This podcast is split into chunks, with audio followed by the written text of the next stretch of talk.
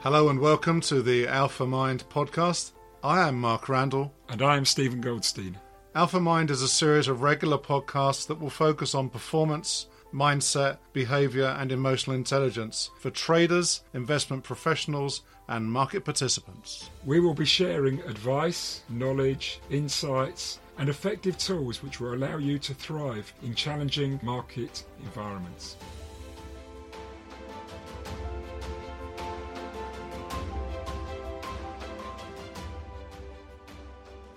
Welcome to Alpha Mind and the first in a series of regular podcasts from Steve Goldstein and Mark Randall, where we're going to explore just the meaning of Alpha Mind and how it applies to the marketplace and how the tools and behaviors that we're going to share within these podcasts will help you to develop a optimal mindset for the markets. First thing, Mark. Well, I think the um, yeah, we've got together because you know we've got seventy years of market experience between us, um, but we're also running essentially programs at the moment that look to optimize people in whatever they're doing, and particularly given our trading background, sales background of frontline markets, um, we're starting to understand that the market's got a problem.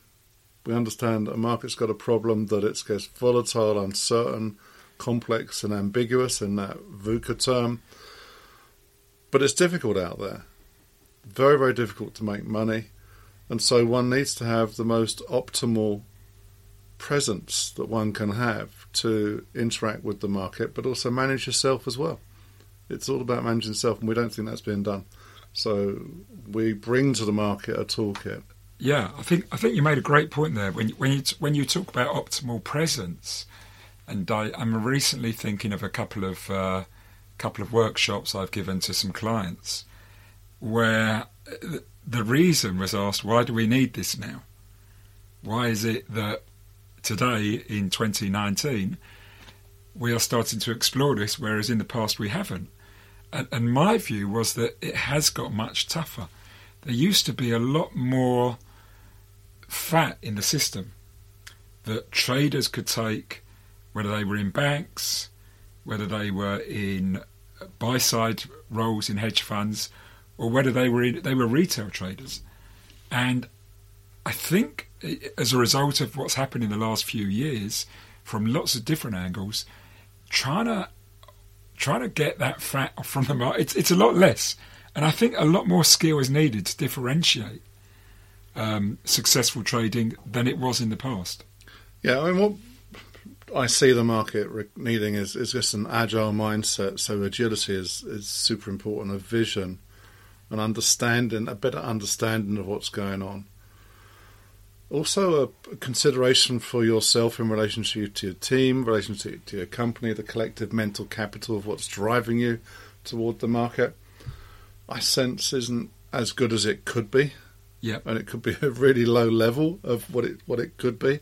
Yeah, um, and I think that uh, you know, given our understanding and what we what what can be achieved in, in the sports field, and the traders that we've collectively interacted with, um, we know that if we can bring ourselves together and face the market, we can have some very interesting conversations. Okay, so so there's there's a couple of things which have stood out for me then. Uh, one one is that I'm thinking about the audience we're talking to right now. Some of those people might be, or many of them are likely to be, private retail traders. Mm-hmm. Some are likely to be individuals working in buy side type roles for either hedge funds or within private trading firms or within investment or as asset management type roles. And then you're going to have people from sell side type roles. So people involved in banks, people involved in energy trading firms, yeah. commodity trading businesses. Uh, in, in, in, a sense, if you're listening to this, you know we're we're trying to cover the whole spectrum here. It's just occurred to me that you know this audience is probably wondering who who are we. Ah, so may, maybe maybe Mark, you want to just give yourself a quick introduction to tell them who you are. Uh, yeah, sure. Thirty-seven years in uh, in, in markets, uh, day one trader life. Ran the desk under uh, Greenwich NatWest futures, um, ran sales for RBS futures, um, yeah, and covered uh, a huge variety of clients, but also networked well into the market. So I understood what, what other things were going on in the market as well. Yeah. And um, I transformed myself into uh, someone that took a skill that I had and to some extent didn't really know I had. Um, but it was something that I kept with me for that 30, for those 37 years that helped me manage me, me manage the lumps and bumps of uh, being in markets and the stresses and strains of that, and being optimal. And uh, I thought it was my own, my own sort of secret weapon until I started to understand where the world was moving in the mindfulness space. But I don't want to call it mindfulness because I'm not pushing sort of stuff that's uh, the pure end. This is military grade mind fitness in terms of the orientation, and um, I saw an opportunity to take the, take it, repackage it, and to face the market with a toolkit Right. for the market to benefit from. So, so, so really, what you're doing now is, um, and I know m- mindfulness is an overused word, but you're you're helping people create the optimum mindset in high performance fields. So we we know that the U.S. military does a lot of work in getting its special forces people Yeah. into optimum mindset. Yeah, And as I understand it, you've taken that and you're working with people in other high performance elite fields correct. such as trading, investment, Yeah. sales, leadership, um, and high end leadership at board level. Sure. So, okay, okay. So, hopefully, that gives um, people listening a flavour of, of who you are.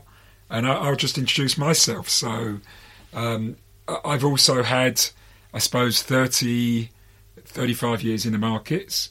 For over 20 of those years, I worked as a trader, uh, starting at a, a Japanese bank in London in 1987, and then working through for a Swiss bank, Credit Suisse, in the early 90s, uh, Commerzbank, which was a German bank, uh, still is a German bank, and uh, and then American Express Bank up till 2009. I was I- involved in many roles. I was involved both as sales side as a market maker, and I was involved as a proprietary trader, working on proprietary trading desks and uh, running proprietary risk. So that, that that was, I suppose you could say, 23, 23 years as a trader, and then I left that behind, but stayed in the field when I started developing myself as a coach, uh, working with individuals in trading and investment roles, and I, I started doing that in 2009, and I still still do that today.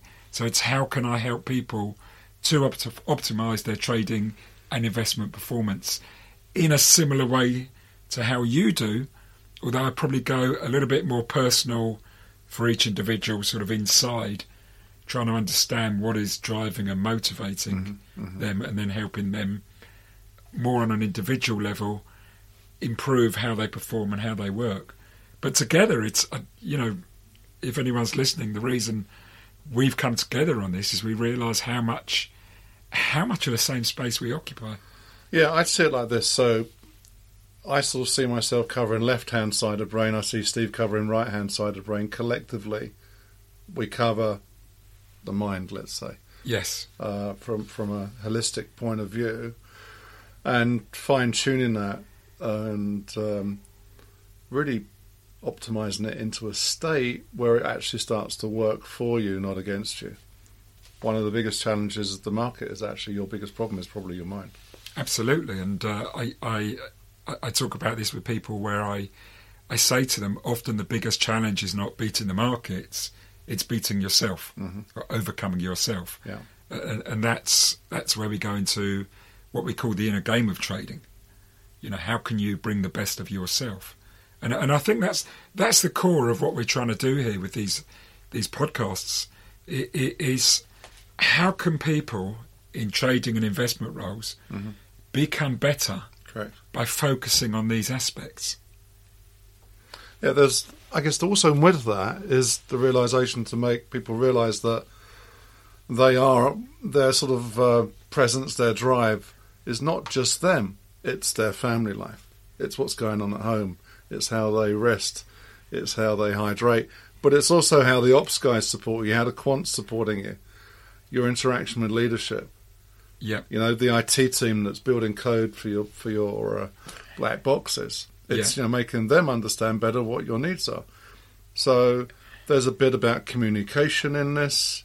There's a bit about interaction with others. There's there's self management. There's team management. There's leadership interaction. If you're client facing, it's you know it's better listening skills for understanding what the client's wanting. Often we play the uh, play back a story to the client before they finish the conversation, thinking we know their problem, rather than just stepping back and giving them the space to talk Yeah. and listen. So the, the, these skills are very varied, and they cover a very wide portfolio, but collectively, they just increase that the drive behind the trader. Yeah, yeah, and and and you know, I, I would say, you know, when I work with people, I, I probably work a bit more individually, and I get them to look at, you know, what are the factors pulling the strings subtly behind the scenes that's affecting their decision making, so that, that there is a focus.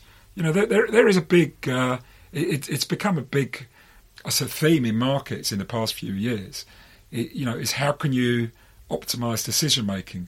How can you make better decisions? What are some of the, the practices you can do? And, and there's there's some external things you do, but ultimately there's the, there's the internal aspect as well. You know, being the best of yourself, bringing the best of yourself to your work, bringing your authentic self, and understanding your authentic self. Mm-hmm. You know, and understanding, you know, what part of yourself is dragging you away from that.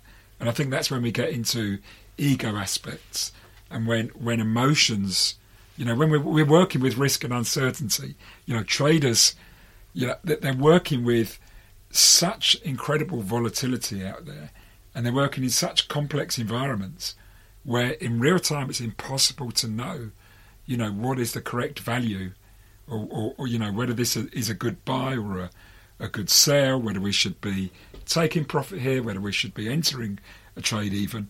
Um, we, we can't possibly know in real time what the right thing to do is. But I, th- I think if you start to bring the best of yourself towards that, you start to make better decisions. You start to act better. So, so I, I- would say where I go into this is, you know, how do you develop that inner game, and then how do you bring the best of yourself? Yeah, from from my point of view, I, I guess it starts with the question: What is the market to you? You know, for, for a lot of people, the market's the left and right hand side of the of the quote, and what's around it in terms of depth. Yeah, That's their market. yeah, Actually, we need to broaden that awareness. If we're, if, we're to, if you're to understand the market, you need a very very broad awareness of what's going on, and that means your attention needs to be not so much spotlighted, but in a much more engaging way, uh, and watching out and looking at signs, looking for signals perhaps where others aren't looking at signals, having a creative, innovative, innovative approach to, um, you know, really heightening your market awareness in as broad a sense as possible. And it's a very big question. You ask many people what, what their market is, and you come away thinking, well, I guess looking at the bund, or just looking at you know cable or something. Um, but actually, if you're going to interrogate the market, you have to start off with that question of what am I relating to here? Am I just relating to eight screens in front of me? yeah, And then and then ask the question, well, what are those eight screens relating to when they look at me? Are they just looking at someone that's just looking at a bid and offer, or they look at someone that's really aware of the emotion and this this murmuration is a word I like to use of what a market is. It's shifting and flowing with some intelligence, and you've got to be on the inside of it to understand a bit, but also need a perspective of being on the outside to see in a macro sense where it's moving. In there somewhere is your trading decision. So, so I mean that that's fascinating, and I, I love that. Th- There's a couple of things that stand out for me from what you said there. Um, one is the thought that we are both within the market ourselves.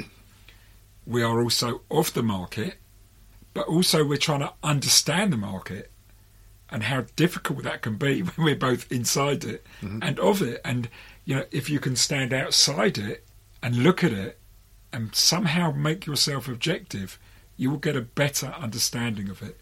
And I, I, the other point I wanted to just come back to there was this idea of murmuration.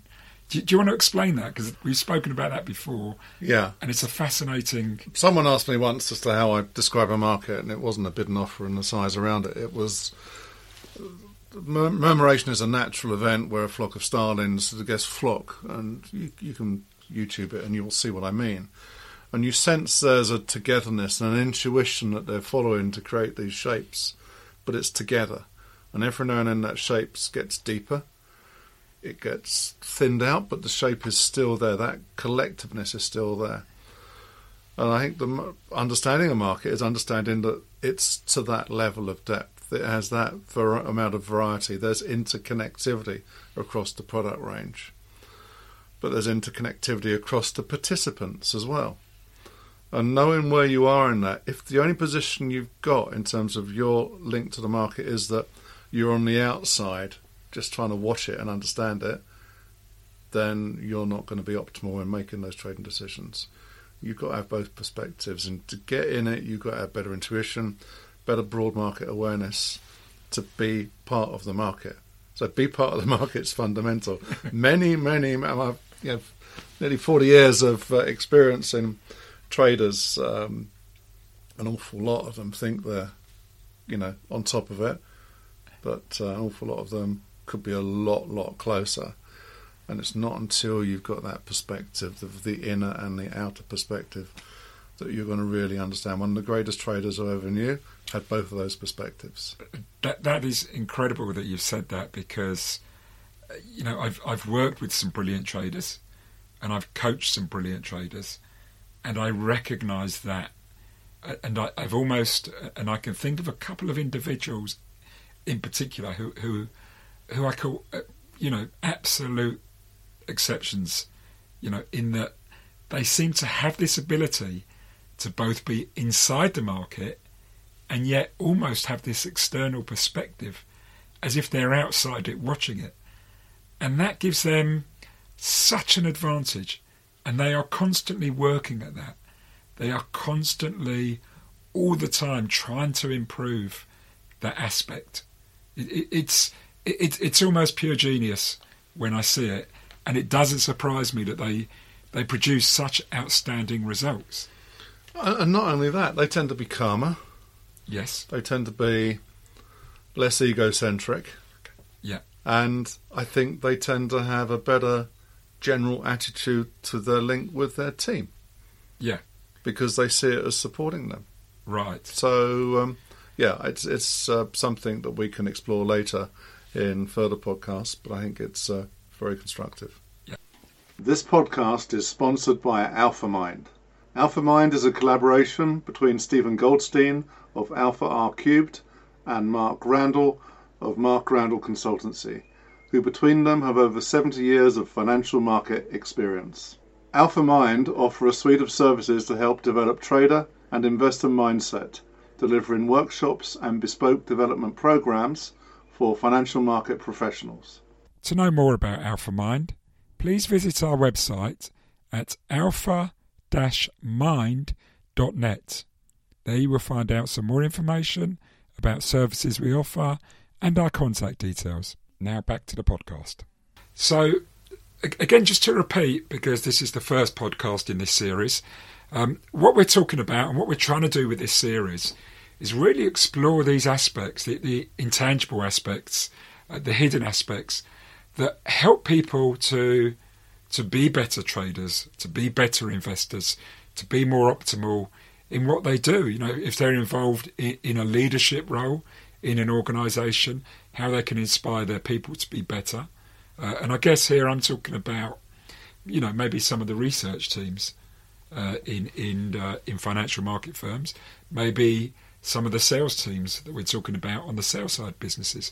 So we're covering tried a, quite a broad scope here.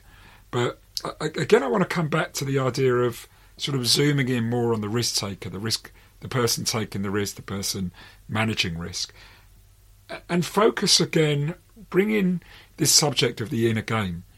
And I'm going to compare this to the outer game. So, what I call the outer game is the tangible and, and more visible aspects of trading. Um, so, if you walk into a trading room, you will see people looking at screens, analysing markets, following the news. Perhaps they're, they're, they're analysing data. Um, you'll see their execution. You'll see their. Um, you'll see them focusing very much on the roles. This is the outer game. This is what you see, and if you can ask, if you ask somebody what they do as a trader or an investor, they can tell you. The inner game is what you can't see. This is the really tough aspect, the intangible aspects. And this is what is really driving successful performance. It's driving better analysis. It's driving better risk and money management. It's driving better decision making. It's driving better execution. So, so this is this is very much again what we're focusing on. And, and again, you know, I'd like to ask, you know, how do you, in your opinion, become more profitable by improving your inner game? Okay, so there's a study by Killingsworth that concluded that Ken, that Ken Killingsworth, oh, Killingsworth. sorry. Killingsworth, and the conclusion was is that during our waking hours we're only sort of 53% present, Right. so we're 47% in our thoughts. okay. Um, and this is very, very true for, for trading rooms. Um, and the way to become more present is literally by tuning into your senses. Literally by tuning in. And the more you tune into your senses, the more you're here. Um, and the more you're here now, the more you're looking at things in, in real life, in real time. Um, but distractions take you away into your thoughts. So it's managing your distractions become quite critical. And that may be a case of just how you answer emails, whether you answer them emotionally as soon as they turn up, or whether you just don't even look at them because actually most of them are not affecting your trading day. Because if it's important in a trading room, someone's phoning you. Um, so it's understanding presence is powerful Yeah. getting presence, understanding when you're drifting away into your thoughts and bringing yourself back to being present is a way of creating an optimized mindset. Now, you're not going to achieve 100%. I, I'm going to stop you there because I, I've, I'd like to talk about an example because uh, uh, sometimes you can use examples that people can appreciate. One of the great examples of that is sport. Mhm. You know, we, we see that, we watch it. It's very highly high profile. Now, I, I don't know if you're a football. Are you a football fan Can be. or are you a rugby fan? Uh, a little bit of everything, really, is my game, but I'm a tennis, tennis and a golfer. Tennis and golfer. But okay. um, if I'm struggling, if I struggle to support a football team, it's probably Barcelona because my wife's Spanish. So. Oh right, well that that, that actually is very uh, very prescient. So, well, by the way, if um, if anyone is listening on the other side of the Atlantic, when we say football, uh, we mean soccer in y in your case. But it, it, I was actually, I mean, that's a fascinating thing that uh, you know I wanted to bring up the Liverpool Barcelona game, Yeah. which happened this week, and uh, you know we- we're recording this on the 9th of May, uh, two days after the most amazing um, match between Liverpool and Barcelona, which was a semi-final. Did you did you watch it? Oh, it's some of it, yeah. You watched some of it, and it, it, it, it was it was an incredible match in that it was part of a two-leg uh, two-legged toe. So there's two ties to this match, and it's whoever wins over the two ties goes on to play in the final of the uh, the European Champions League. And Liverpool lost the first leg in Barcelona three 0 which means they had a huge meant they had a huge task to take over to come back against what many people believe is the best football team in the world, and they certainly have the best footballer in the world. And eh, they had to they had to win four 0 to beat them and get through to the final. Now, as, as most people who are listening know, they did that. It was an incredible result and they got an early goal at the beginning of the first half, and then they got two more goals at the start of the second half. And you could see the mindset shift in the players collectively. Suddenly, the Barcelona players, it looked like they were walking in mud. You know, that their, their, their composure went, their cohesiveness went. And the Liverpool players, you know, you could see their mindset. It was like they had twice as much energy as anyone else. And, and then we got to the crucial part of the game with just over 10 minutes to go. Liverpool had a corner. And it was the most incredible bit of opportunities, opportunism and innovation And one of the, the, the Barcelona team were organising their defence, but they were doing it so slowly, it was almost like they fell asleep because their mindset was negative. Mm-hmm. It, it was, you know, they, they were, uh, it was like they were scared and they were defensive and they, they didn't know what to hit them and all their energy had gone. And, and Liverpool had this completely different mindset, almost an optimal mindset. You know, they were switched on, and, and you saw this this, twenty year old player, um, uh, Trent Alexander Arnold, just do this most incredible thing from the corner spot where he very quickly took the corner, whilst the Barcelona players were trying to organise themselves, and it went that the Liverpool striker who he passed it to, Origi, was also switched on at that moment and almost had an empty goal to put the ball into.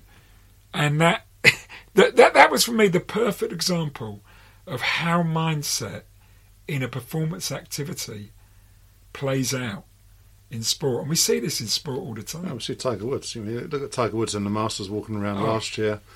He looked a bit mopey, looked negative, Yeah. um, didn't perform. You Yeah. look at his mood this year, Yeah, smiling, yeah, interacting with the crowd. yeah, Didn't do that for the last five or six years, yeah, and what and won it. Uh, you know, golf, um, and, and I coach golf as well from a, a mindfulness point of view, and we've seen like twenty percent reduction in handicap through the um, change of mindset that present momentness yeah, can achieve. Because essentially it shifts you being from a slightly negative mindset to a slightly positive one. And although all that's slight that's a different part of the, the middle line right? Yeah, slightly positive is much much more powerful than slightly negative. What you saw in Liverpool team was a switch from into the positive at a time when Barcelona were drifting into the negative. Yeah, now if you're positive you tend to be happy and there's an energy about that. Yeah, Yeah. it also means you tend to be healthy yeah, in, in a very broad sense. That's a fitness boost. yeah, So positivity gives you a fitness boost, yes. r- real time. Oh yeah, yeah, If you're in the dumps down, you're breathing different. If you're positive, you tend to breathe in. If you're negative, you tend to breathe out. yeah, Your body position is very different. You can imagine what a negative person looks like. yeah. Oh, in your God, mind now, yeah? yeah. You, you are could their eyes bright? Are they looking out? Are they aware? No, not at all. They're thinking inside. Well, when, when you were a broker, and I know we've discussed this before, but you could almost tell by people's voices. Correct. You Yeah. said to me Tone. who was going to make money, who was making money, Yeah, yeah. and who wasn't going to make money. Absolutely. I mean, that, that that was a phenomenal, you know, for for you know, I, for someone who faced the market as a broker, Mm. you know, that that was incredible. Other brokers have told me that over the years. Yeah, and it's perhaps more than that because from a sales point of view, um, you st- if you can start to pick up the little quirks of how somebody speaks. For example, the Danish have a slightly in breath every now and then, but sort of play that back to them as part of the way you speak English. So those little cheeky sort of uh, twists and turns of how somebody is speaking to you, played back to them, but in your own language, builds that connectivity, that link. Yeah, So these things are again about being present, about observing. You know, if Liverpool are positive, hmm they're not listening to their thoughts and getting dragged all over the place by what might be, what you know, what should have been, and what not. If you're in the present moment and uh, and positive about things, you're just aware. well, So it- that's situational awareness. You with the team, so you see things better. Well, it's it's really interesting you say that, and it's really interesting that you say your one of your sports is tennis and the other one is golf. When when I when I decided to become a coach back in 2009, uh, my mentor um, and the person who influenced me to move in this direction, the first thing he did was throw a book at me called The Inner Game of Tennis Great book, yeah. a great book. It's it's by a guy called Timothy Gallwey, who's still around these days. Um, and it, it was almost like the the first mover, the genesis of the, the entire coaching movement.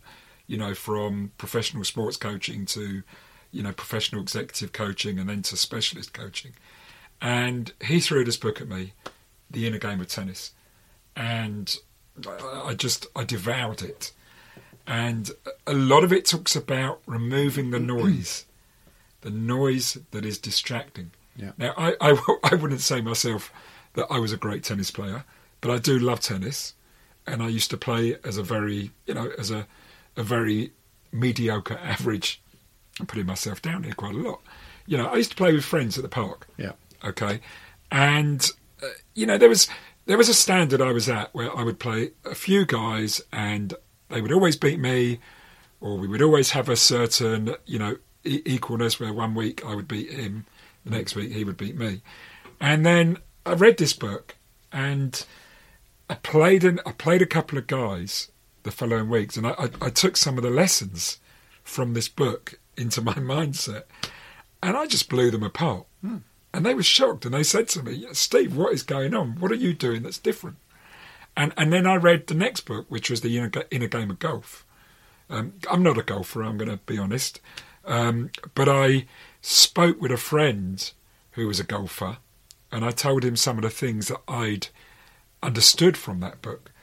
And he was telling me that you know he plays a four ball with these guys, and uh, he's always coming last. He loves playing, but he's always coming last. So I gave him a few tips from this book, and he called me up and he said, "Steve, you're not going to believe it. I didn't come last, but it's not that. I didn't even come second last.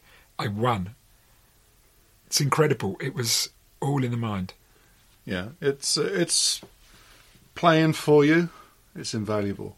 Yeah, Playing against you, it's a disaster. abs- Oh Uh, God, you know. So um, yeah, from a trader perspective, yeah, why wouldn't you want to make sure it's playing the game with you, Yeah, joining in and supporting you, and uh, doing all it can to understand with very very broad awareness the opportunity that's in front of you. Now a word from our sponsor. This podcast is sponsored by AlphaMind.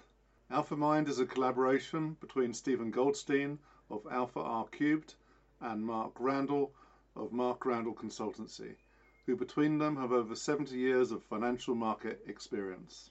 AlphaMind offer a suite of services to help develop trader and investor mindset, delivering workshops and bespoke development programs for financial market professionals. To know more about AlphaMind, please visit our website at alpha-mind.net. There you will find out some more information about services we offer and our contact details. Now back to the podcast. Well, I, I go back to my to my times when I was a trader, and um, it, you know, in my last my last few years were um, they, they were my best years by far, and uh, maybe I'll, I'll tell my story on a future podcast um, about my experiences as a trader. And um, th- there was a period, though, you know, I used to beat myself up a lot.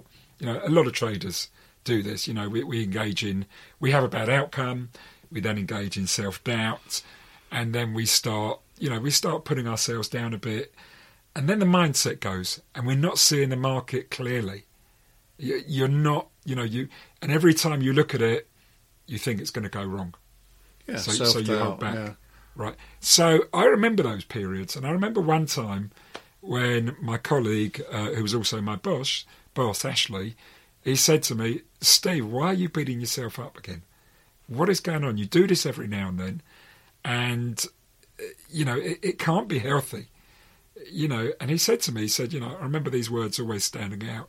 He said, "You're like an alchemist. You have no flow, no clients, and yet you make money, and yet here you are." behaving as if that's not the case. And I, I was in a bit of a hole at the time, admittedly. And I remember from that very moment, I started making money again. Because, it, you know, I went home and I thought about that. And it, it was almost like it. I got closure on the piece of, on, on that little episode that I'd been in. And I came in with fresh eyes. Hmm. And suddenly the same market, which had been, uh, that I was seeing negatively, I was now seeing positively. I was now seeing opportunities, and that, that that's why I, I go back to that, that Liverpool example earlier. Mm, mm. This individual saw an opportunity Yeah. that no one else was seeing because he had the right mindset, Yeah.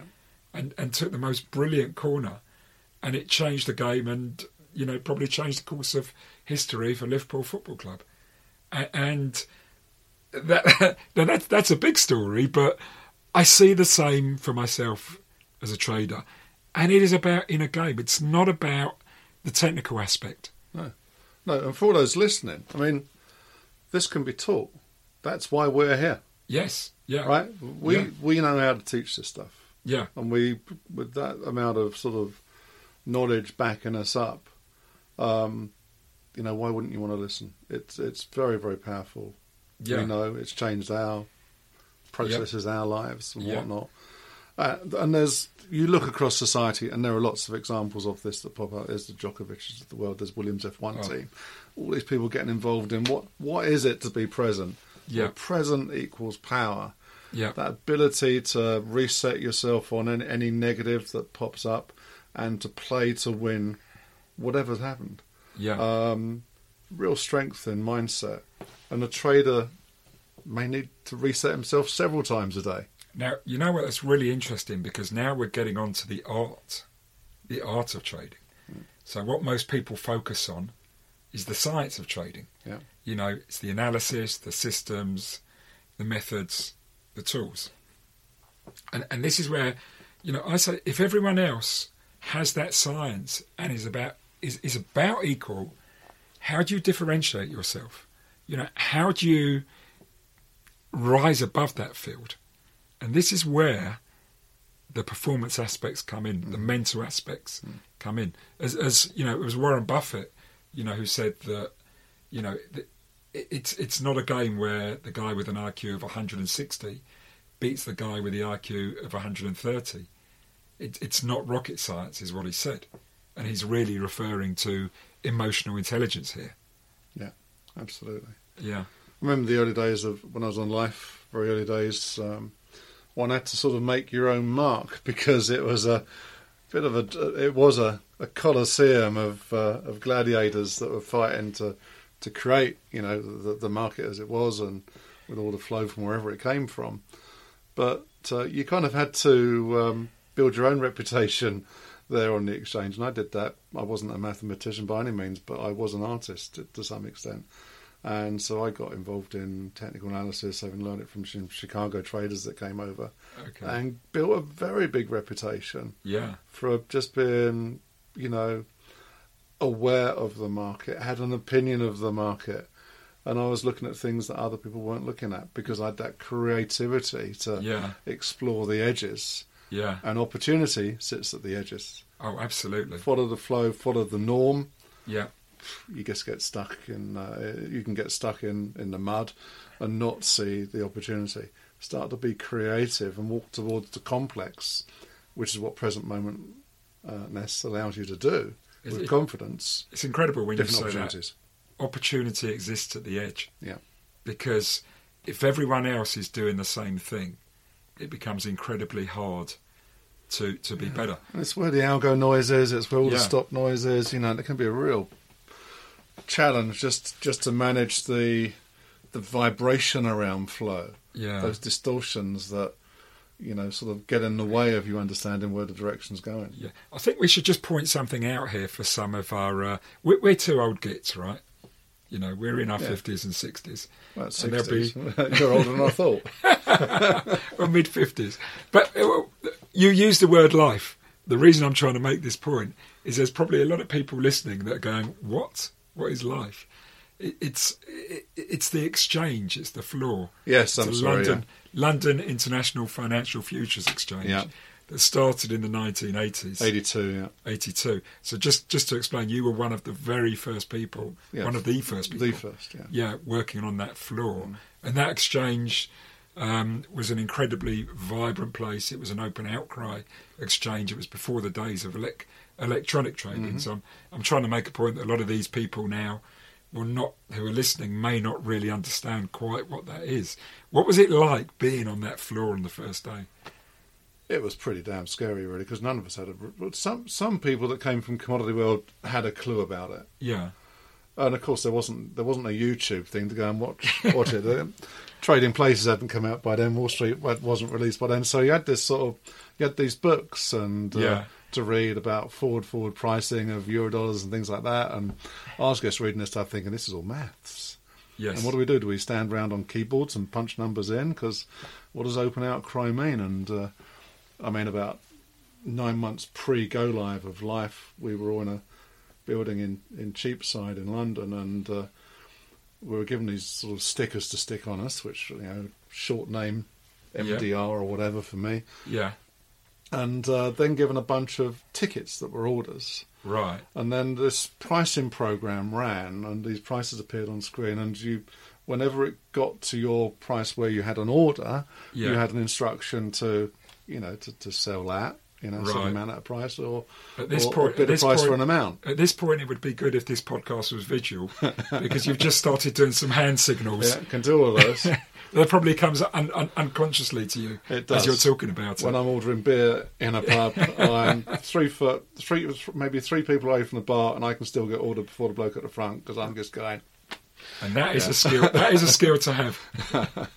Um, uh, and we didn't, still didn't have a clue, and then, it all gets kicked off, and the guys from the commodity market guess went bang, you know, Yeah. top of their voices, body in in motion with hands and everything. And we just looked at each other and thought, we've got to do that all day. uh, and that's what we did. That's what we did. We were in this exchange in this beautiful building that had been at this little box in the middle that was the LIFFE Exchange, original LIFFE Exchange. Yeah. 340 of us just taking flow and um, there were the order takers there were the hand signal guys around the pit pushing prices and size out to the brokers that went out to the clients and of course you had the london market you had the chicago markets uh, you had the, the, the Deutsche Börse market came at some point with the Bund, and, and it all became a point of understanding flow. But the most important thing for me was, I guess, was building my own skill set that didn't have a name to it, but it really was about present moment awareness Right. that helped me deal with the fact that it was a nightmare. It was the Wild West, Yeah. dealing with that Wild West, and you needed some inner strength Yes. to get through it, but you also needed inner clarity Yes. to convey, you know, the market to clients or to Mm. understand the market as you were there, because you also needed to have a bit of a self-management process Which, and build your own presence on the floor. yeah. You couldn't be a shrinking violet. You get, had to fit in with this lot. So you think, okay, what am I known for? Let's do technical analysis. I like it. Yeah. Okay, so you, you, you've raised a really important point there, which um, which is, and again, I'm just going to sort of remind people this is our first podcast, and you know we're going to hope hopefully build a series of these over the months that allow us to build upon these subjects. Um, one of the things that listeners are going to want to know is how do I become sharper? You know, how do I develop this inner self? You raised a really good point there, which gets very little coverage in the in in the in the financial literature um, about self management.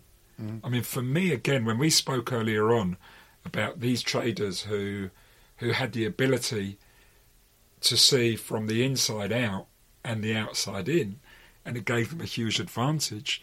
You know, that doesn't just happen.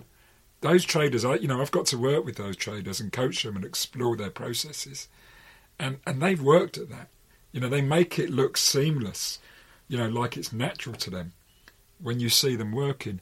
But the, the beauty of my conversations that go very deep is they, they reveal to me how they develop those, how they they worked those, and, and e- each one did it slightly different. But there is that, in a sense, there's that focus on self, which other people don't do, and and you know I think some of them had the benefit of mentor of being mentored, um, but for many they had to really, really work that.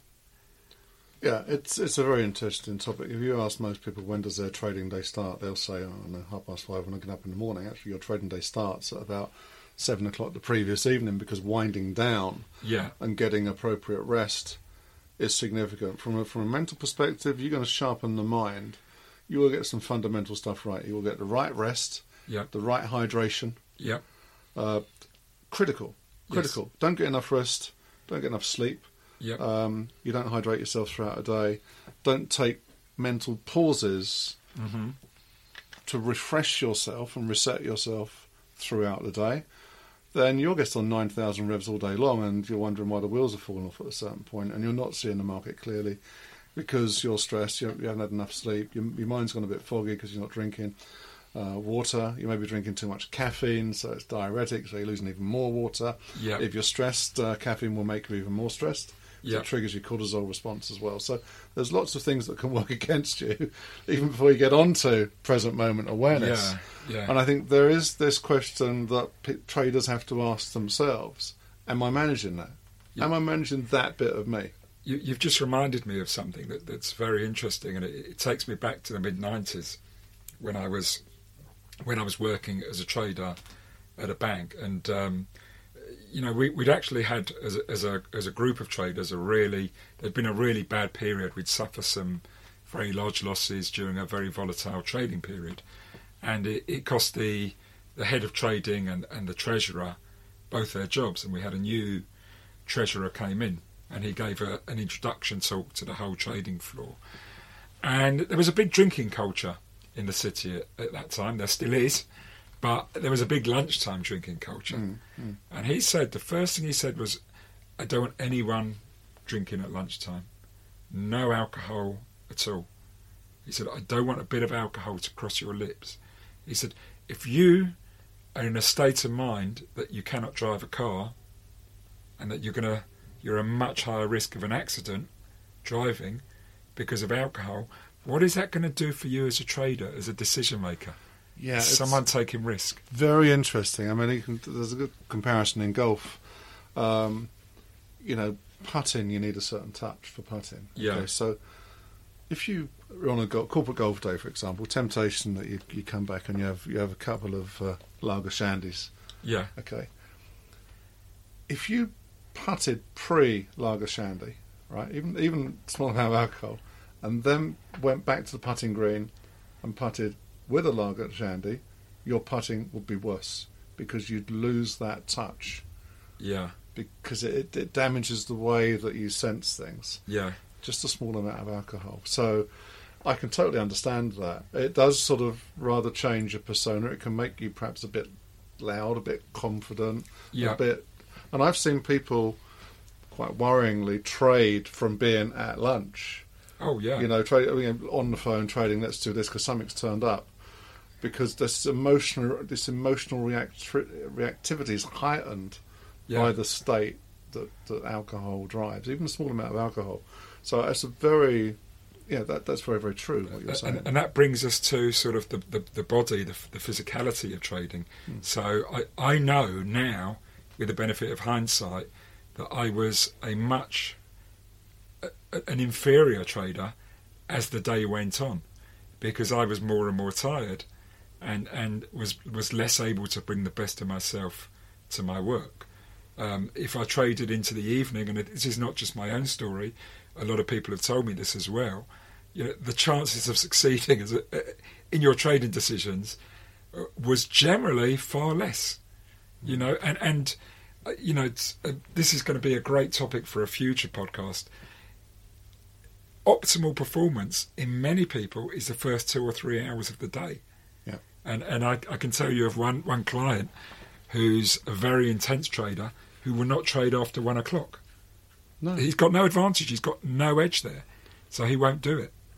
Which No. kind of brings us onto the topic of edge. But there are so many aspects of physicality, of physical state, and and you know people have told me that they traded worse after a long weekend on a stag weekend yeah, because they're not they're not at their sharpest. They're not at their best. no. It's such a fine Some line. Some people feel that as soon as they sit behind the desk, they have to trade. And there's a great book by Roy Baumeister as, as well. I don't know if you're familiar with it. No. He talks about self control.